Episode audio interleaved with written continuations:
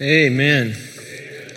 Amen. You know, I, I really appreciate our staff uh, for putting together this Say Yes campaign. And uh, really, what we're asking our, our, folks to do is to volunteer to help impact these young lives for Jesus Christ. And so, um, you know, in the in the coming weeks and months, I don't know if you know it, um, but our church has been blessed with lots of babies. Okay, and um, I, I think that's a huge thing. And I'm so thankful that God trusts us with the most vulnerable in our society. I mean, I, I, don't know if you know this or not, but there have been like like nine ladies that have been pregnant this this year. Okay, and so we've had a lot of baby showers, and we got more to come, and and that kind of thing. But I think we do need to have the water checked or something. But um, you know, it, it's a it's a blessing though when God does that miracle of new life and, and these young couples, they're doing their part to grow the church, okay? And so um, we, need to, we need to do our part too in, in helping uh, teach these young ones. And so out in the Great Hall, there's this um, display out there, and each one of those cards represents a time slot, either on a Sunday morning during Sunday school, on Sunday morning during our worship time together, or on Wednesday evening. Okay, so I, I, would be very pleased if all of those cards were taken by different people so that we all serve back in that area. I'm going to be serving in there in Sunday school uh, this month in October, also again in November. And so I, hey, we all have to do our part, okay? And so I hope that you will do your part um, in, in doing that as well. But we need everyone serving our Lord and the body of Christ. You know, um, uh, we're going to be in Leviticus uh, for a little bit, and then we're going to be in uh, Romans chapter 12. But um, the uh, I listened to a sermon uh, podcast this week uh, from Wayne Cordeiro, and he made a statement that I haven't really been able to shake, and I, I hope that it sticks with you as well. And this is what he said. He said, "Life will not give you what you want, neither will it give you what you think you deserve." Life will give you what you're willing to settle for. Life will not give you what you want. It will not give you what you think you deserve. It will give you what you are willing to settle for. And, and he told this story uh, to make the point. He said there was a college freshman named Smitty, and he became the field goal kicker for the football team. And he was uh, out there, and it was, uh, you know, they put him in to, to kick the game winning field goal. And when he got in the huddle, something just, you know, got a hold of him, and he thought, you know what? This is my moment. I'm going to change the play. And so he decided that when they hiked the ball to him, he was going to run with the ball and make a touchdown. And so they hiked the ball to him and he, he, he, you know, got the ball and he started running and he, he got clobbered and he fumbled the ball. And, and, and uh, you know, it, was, it was crazy because somebody from the other team picked it up and, and took off, and man, he was, he was running, and nobody could touch this guy. And then all of a sudden, out of nowhere, comes this one player, just like lightning speed, and he tackles the guy. And, and, and, the, and the assistant coach, he kind of looks at him, he says, Man, did you know Smitty had wheels like that on him? And the coach said, No, I didn't. But here's the deal. He said, um, You know, I'll tell you why. The other guys were running because they were supposed to, but Smitty was running because his life depended on it. Oh, man. We need to do that. We need to be that way. We need to be running the race like our life depends upon it because it does. I would say this we must live wholeheartedly for Christ because the lives of others depend on it. You know, we've been talking the last few weeks about uh, the one another's in the Bible. And we started off with love one another and, and befriend one another. And, and today I want to uh, I want to talk about being fair uh, to one another. And, um, you know, the Bible says that we're to love our neighbors. In, in Leviticus uh, 19 18, um, it says this it says, You shall uh, not take vengeance nor bear any grudge against the sons of your people, but you shall love your neighbor as yourself. I am the Lord. And then also in uh, Leviticus 25 14, it says this it says, If you make a sale, Moreover, to your friend or buy from your friend's hand, you shall not wrong one another. You shall not wrong one another. And, you know, this is, that includes this fairness, if you will, uh, uh, in all of our dealings and in how we treat one another. And, and, and this is an exhortation and an encouragement to be honest in our business in, in the business practices that we have to be honest with that. And I know it's easy someday, sometimes for people to flex their financial mu- uh, muscle and to wrong one another. Um, but look, it's okay to make a profit off of a, selling some land or selling a vehicle or something like that, as long as you're not misrepresenting, as long as you're not deceiving, as long as you're not frauding someone, okay? And, and, and we're all familiar with the term good neighbor. And some of you are probably thinking about Jake from State Farm right now. But, um, you know, that, that's not who I'm talking about. However, today, when we th- say, think about a good neighbor, uh, that's usually considered a oxymoron. Okay? When we talk about a good neighbor, we live in a world that has a fortress mentality, that, that we, we live, um, you know, barricaded behind doors and gates and we're insulated by the hum of, of air conditioners and, uh, and the drone of cable news updates. And we do much of our shopping online. We almost don't have to see anybody. And so we're, we're we have this isolation, you know, and, and I want to say that isolationitis is a modern day leprosy that keeps neighbors as strangers.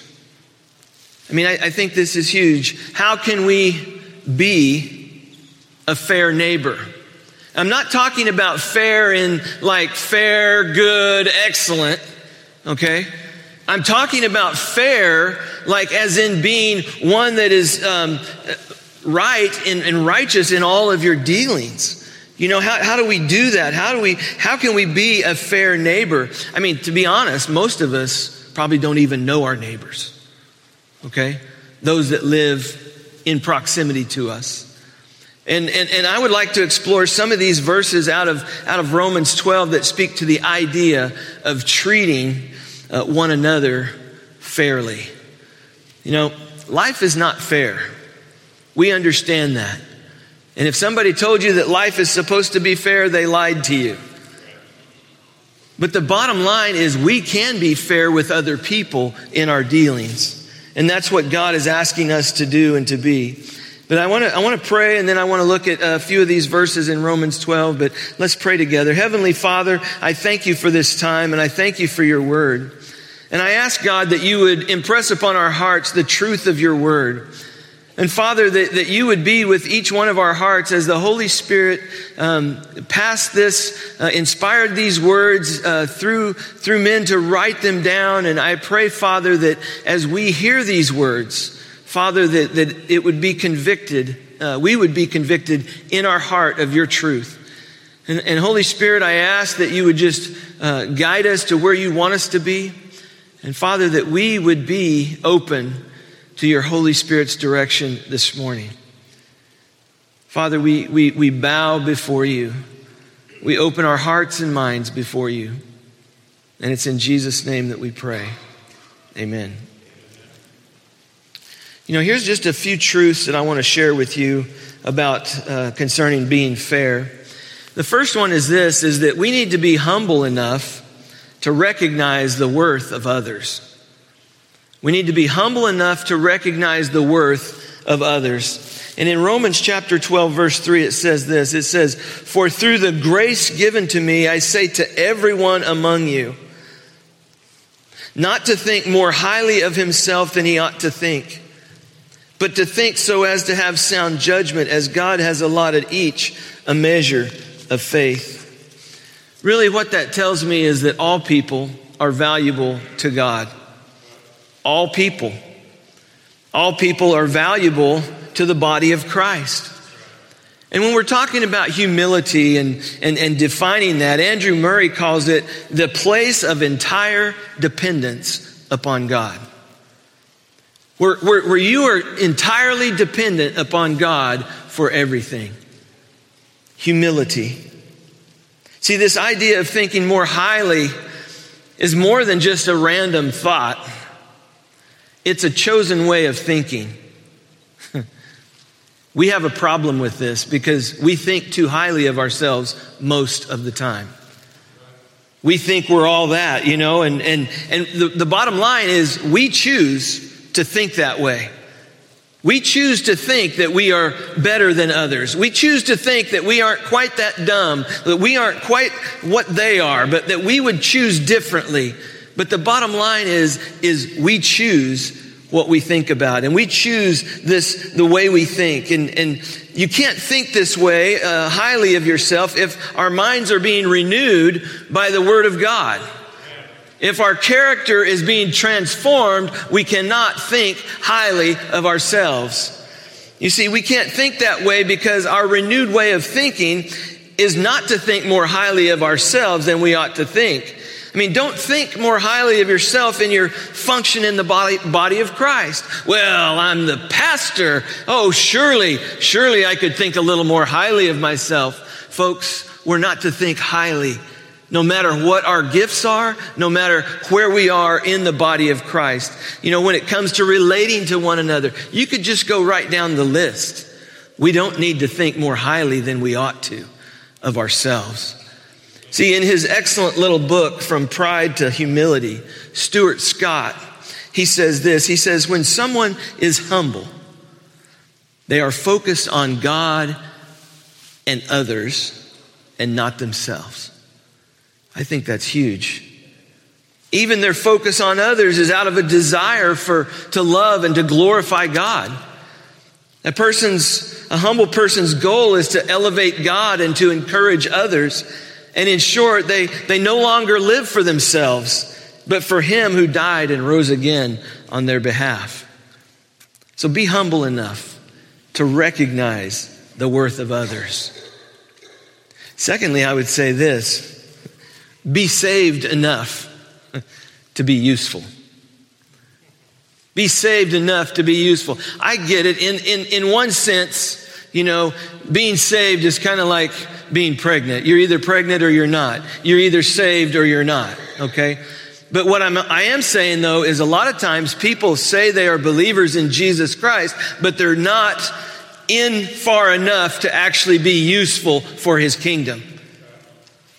They bought their fire insurance, okay? And, and, they're good. Don't ask me to do anything. Don't ask me to serve. Don't ask me to sacrifice. I'm just going to do this. So be saved enough to be useful.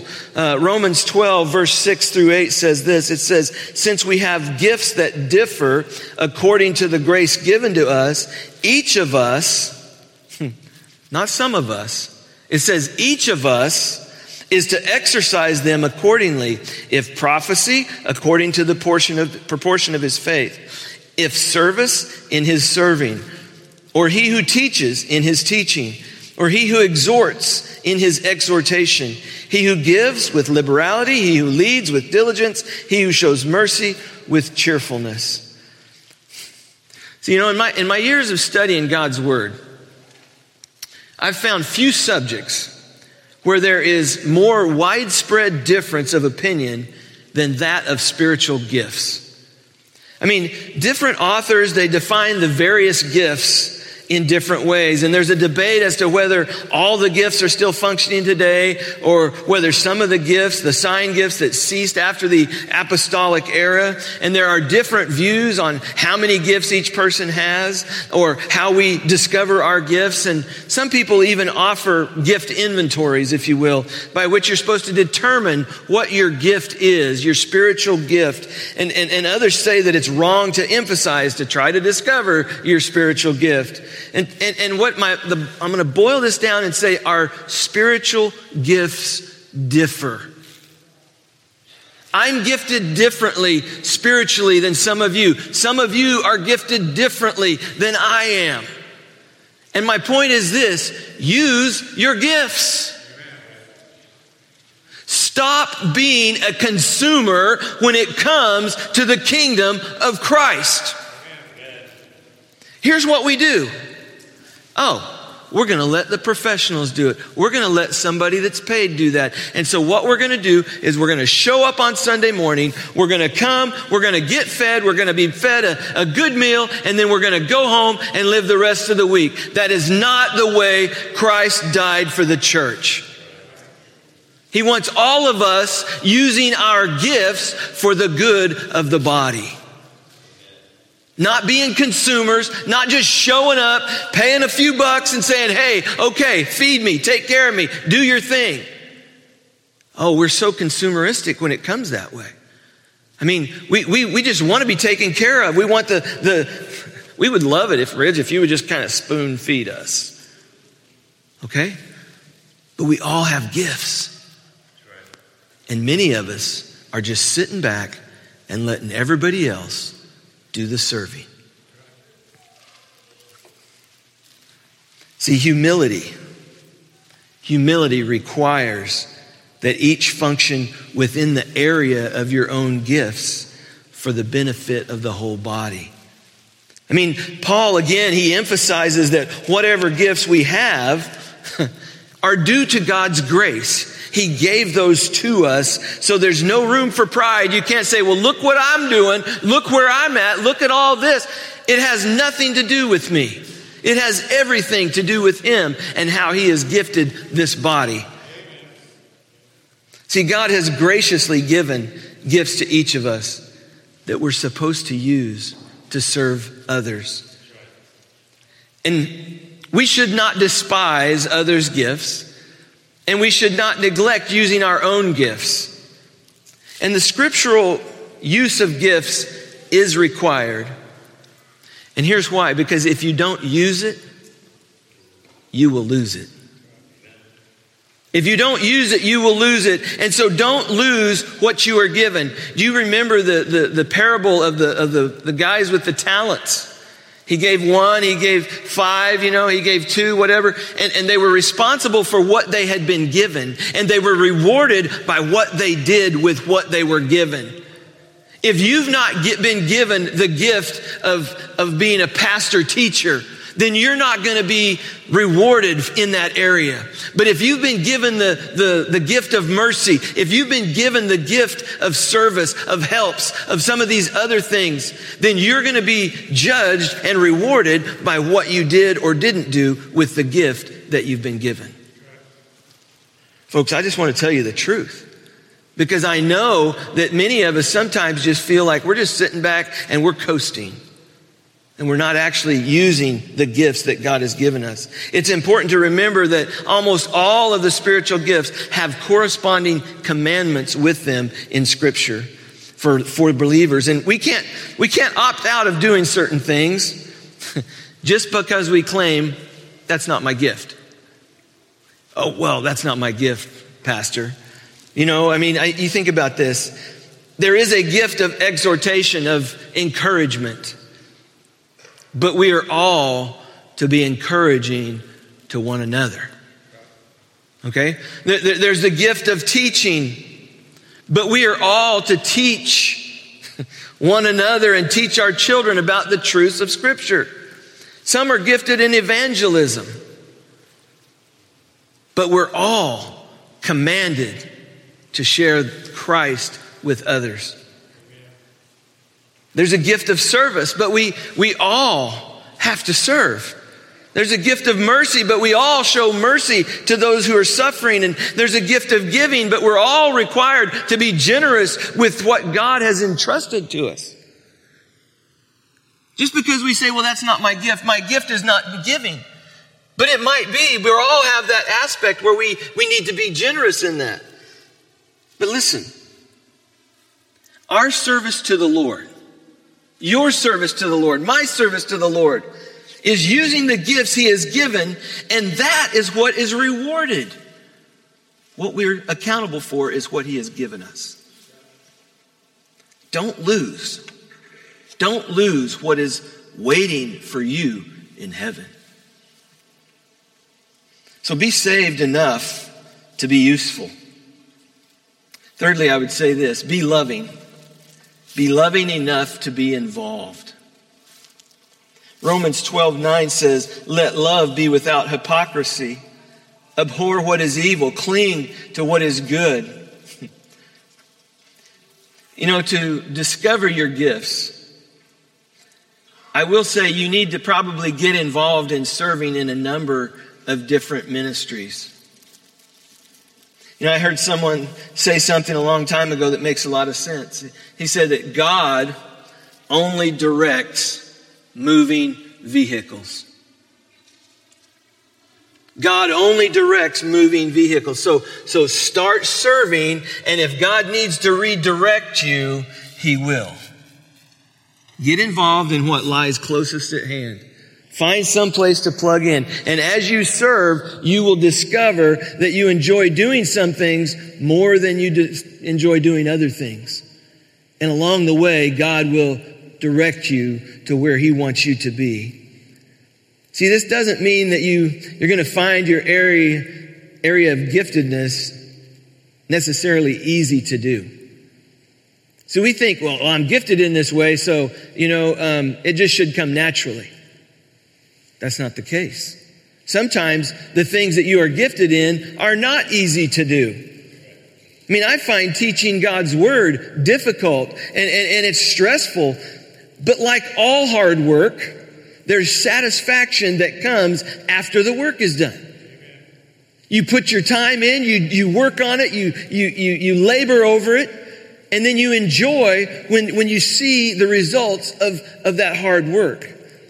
And also, when you serve in an area that you're gifted in, God's going to give you a measure of blessing um, so that others will comment and, you know, maybe on how much your ministry means to them. And, and it's interesting because when I first started preaching and teaching the Bible, I was, I was surprised when people would let me know something, you know, that, that God had used something that I said in their life. Talk about humbling. It's like I didn't know that I was even making a difference. And all of a sudden, it's like, man, that spoke to me. You know, after this happens a few times, I began to discern, well, maybe God wants me to use me in this way. And, and, and, and while I enjoy sharing the gospel, sometimes I feel like it hasn't yielded as much fruit as I would have liked. But ministering to believers to help them grow and understand the Christian life has often yielded tremendous fruit. And so I believe that I have the gift of pastor teacher. And so I'm exercising that gift with humility as much as I possibly can in every way that I can. Here's another way to discern your gift that, that may even surprise you. what do you complain about in the church? What do you complain about in the church? Now listen, don't miss this. Don't miss this because people tend to complain in their area of giftedness. Seriously. I mean, you think about it. A gifted teacher may complain that the teaching is weak.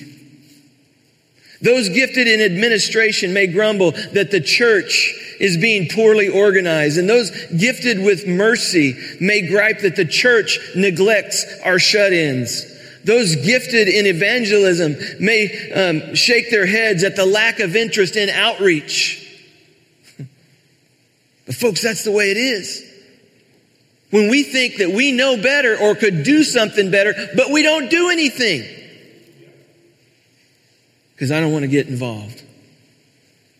Be loving enough to be involved.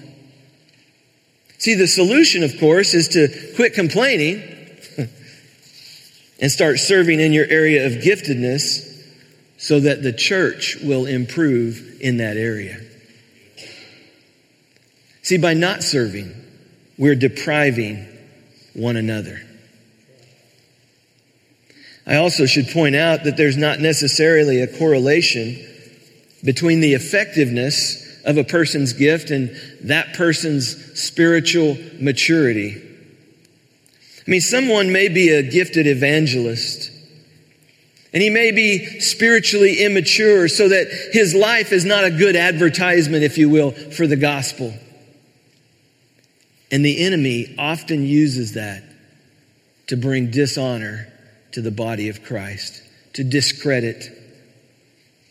We should all be growing in maturity and be careful that if God grants us great results in some ministry, that our lives are Christ-like and do not cause a scandal for the gospel. See, genuine love is hands-on. It's sacrificial. It's transformational. And it causes us and calls us to love others sincerely.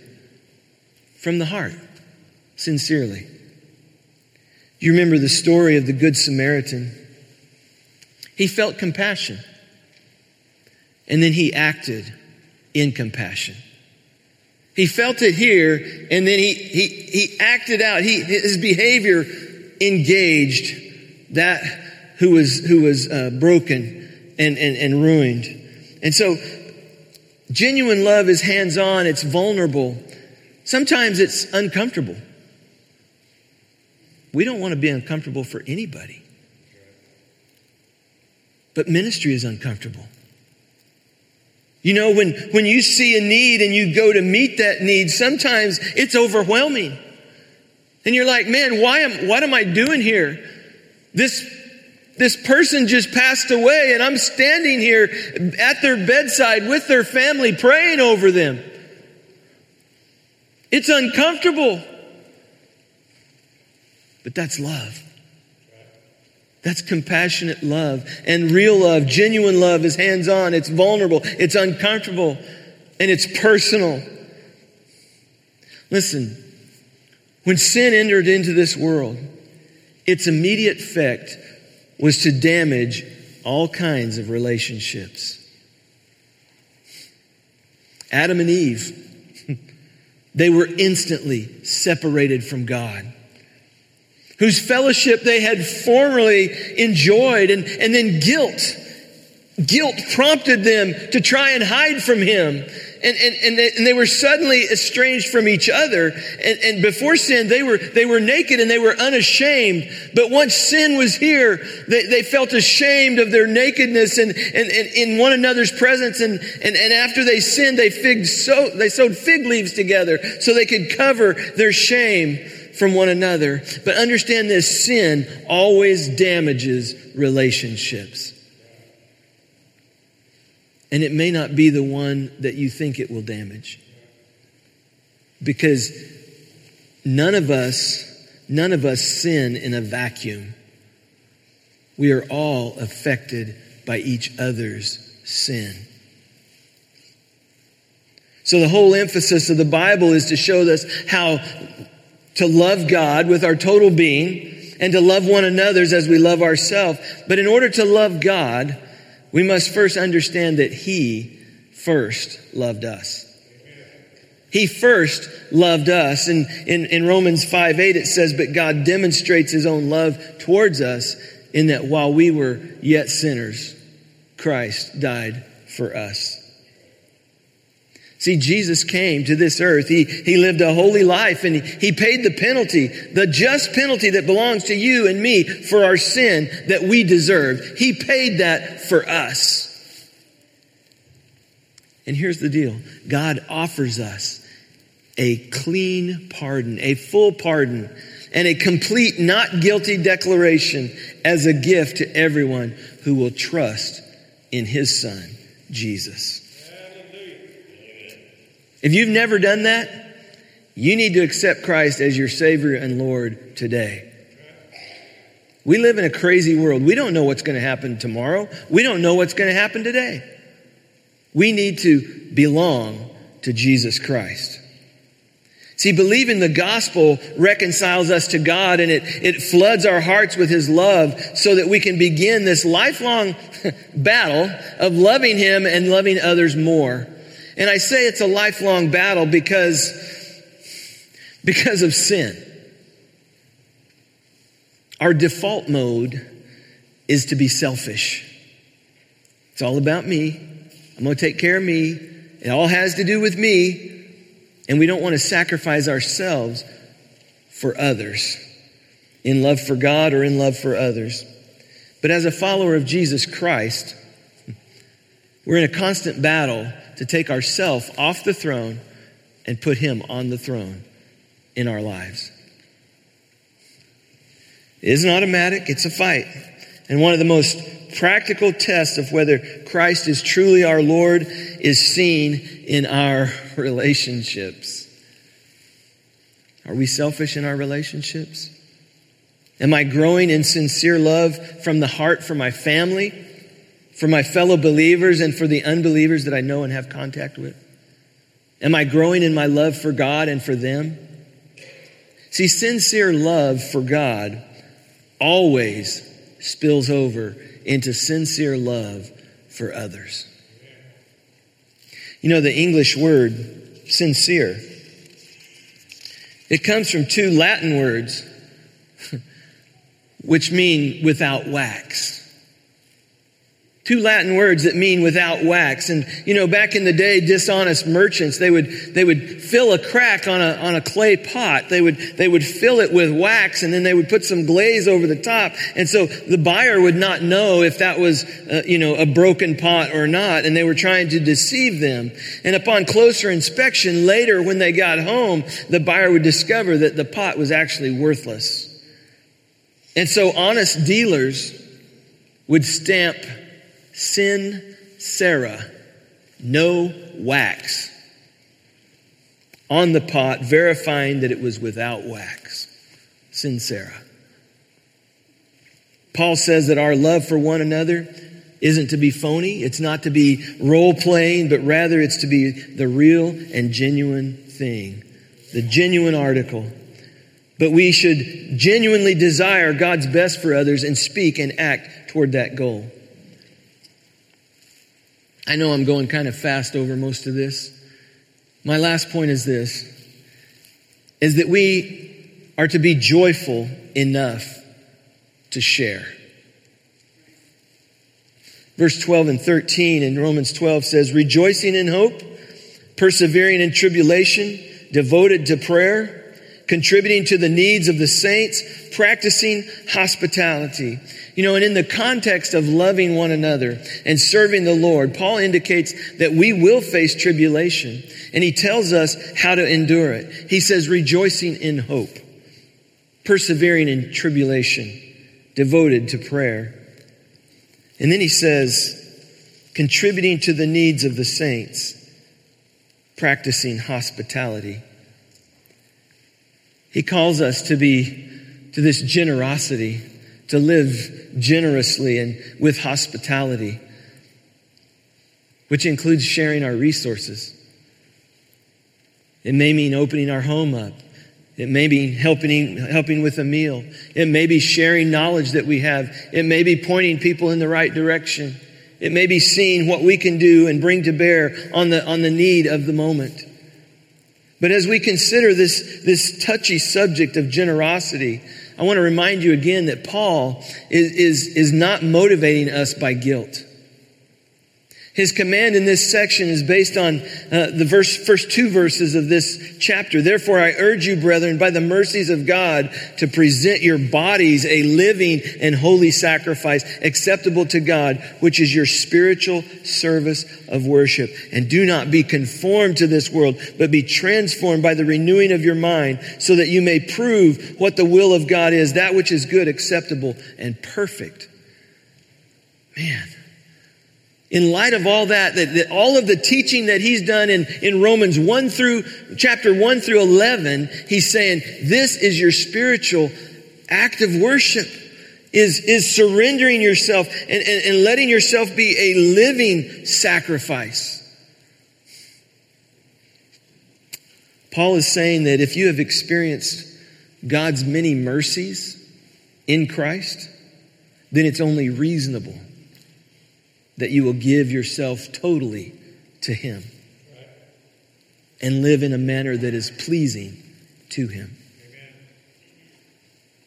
See, God's mercy and His grace are the motivation to surrender everything to Christ. You know, we talk about that. We talk about our time, our talents, our treasures. But just think about this. If we are going to, to tithe, our time and our talents and our treasures, we all have the same amount of time per week. We all have 168 hours in the week. What if we tithe our time? Almost 17 hours a week to the Lord. And that's if we're not being generous, if we're being sticklers about it. Do we spend 17 hours in the Lord's work? I'm not saying you got to come and camp out at the church all 17 of those hours. I'm saying being out involved in ministry and, and meeting people's needs and, and, and sharing the gospel and doing the things out in the world. We all have the same amount of time. But folks, we need to look at that and we, it, it's not out of, of obligation. It's not out of guilt. It's, it, it's out because of His mercy and His grace that has been so lavishly poured upon us.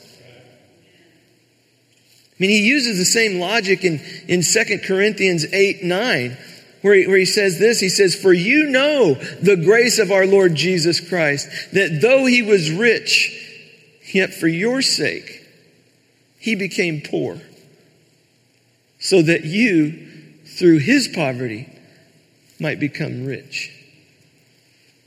In that, in that context, Paul is appealing to the Corinthian believers to be generous toward some other believers in, in Jerusalem who were very uh, poverty stricken. They were very poor. And Paul's appeal is this Christ's grace in giving himself to us on the cross when we were spiritually helpless, when we could do nothing, and, and when we were destitute, His grace and His love for us should motivate us to be generous with those in need. Not trying to rip them off. That's why it's called being fair. It's giving a fair price for a, a prayer, a, a, a, fair article. You know, it, it's being that. And the bottom line is always is that our generosity would glorify God. The generous God who gave his own son that we might be redeemed for all eternity. So Paul is saying that the mercies of God call us to be generous and hospitable. You know, the American dream, I'm almost done. The American dream is to get a good paying job so that you can pile up money and stuff for your own pleasure. But God's way, as Randy Alcorn puts it, is God prospers me not to raise my standard of living but to raise my standard of giving. See, your primary responsibility is to provide for your own needs and those of your family. And Paul doesn't mince words when he talks in 1 Timothy chapter 5 verse 8 and he says, "But if anyone does not provide for his own, and especially for those of his household, he has denied the faith and is worse than an unbeliever." Those are pretty strong words. I would say this believers should do no less. I mean, once your family's needs are met, you should think and pray about how the Lord wants you to invest it for eternity in His kingdom work rather than to run out and buy more stuff. I mean, maintaining a Christ like attitude means rejoicing with those who rejoice and sharing with those who are in need. So the question we have to ask ourselves is this Am I treasuring stuff and laying up treasures of stuff here on earth? Or am I treasuring Christ and laying up treasures in heaven by generously giving to promote his kingdom purposes? Because the mercies of God call us to be generous toward the saints. And while I'm talking about this in terms of material possessions, I'm also talking about it in terms of spiritual possessions. Are you teaching others what God is teaching you about Him from His Word? See, we're spiritual hoarders. We hoard his blessings and we hoard his knowledge of who God is. And, brothers and sisters, I believe that someday, a day not too far off, we are going to be held accountable for what we've been given.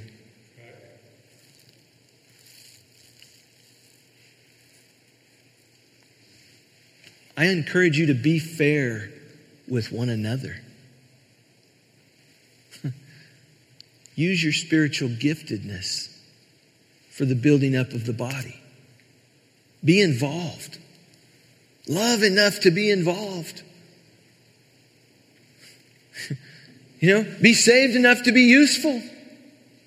Be humble enough to see the worth and recognize the worth in others. See, Christ like believers build harmony by obedient submission to the Master. This is the beginning of becoming what I want to call a great neighbor. Not just a good neighbor, but a great neighbor. You know, as our, our worship team comes back, they're going to lead us in a couple of, uh, of more songs. And as they do, I, I just want to invite you, invite you to come. You know, all I can say is whatever sense that God is speaking to you today, you know where you are, and you know where you are in your relationship with Him. All I can say is that you need to surrender to Him. If He's saying to give, then you need to surrender to Him. If He's saying to go, if He's saying to accept, then you need to surrender to Him. I want you to pray with me.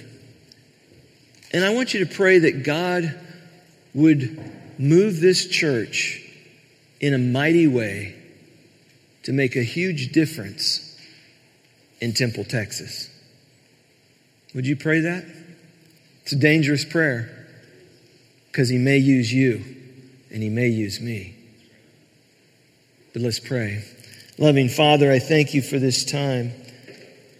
And Father, I thank you that, that you loved us so much, that you just poured your grace out through the Lord Jesus, that, that you gave your Son, your one and only Son, that whoever believes in him will have eternal life. Father, what a, what a wonderful miracle that is.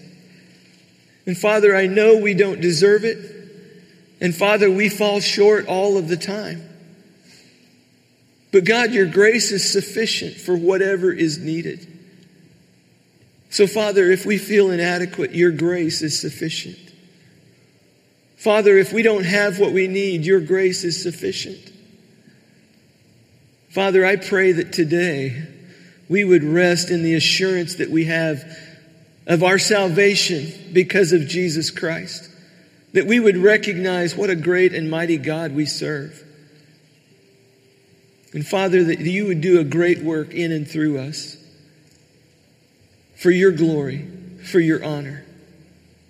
Father, I pray that you, your Holy Spirit, would find willing hearts in this place. That we would be willing to do whatever it takes to see your kingdom move forward in this generation. In this generation that seems to have forgotten who God is, in this generation that is perverse, in this generation that, that openly curses you, God. I pray, Father, that you would bring a great revival, a great awakening to the church, to the bride, to the body of Jesus Christ for your glory and for your honor. And it's in Jesus' name that we pray. Amen.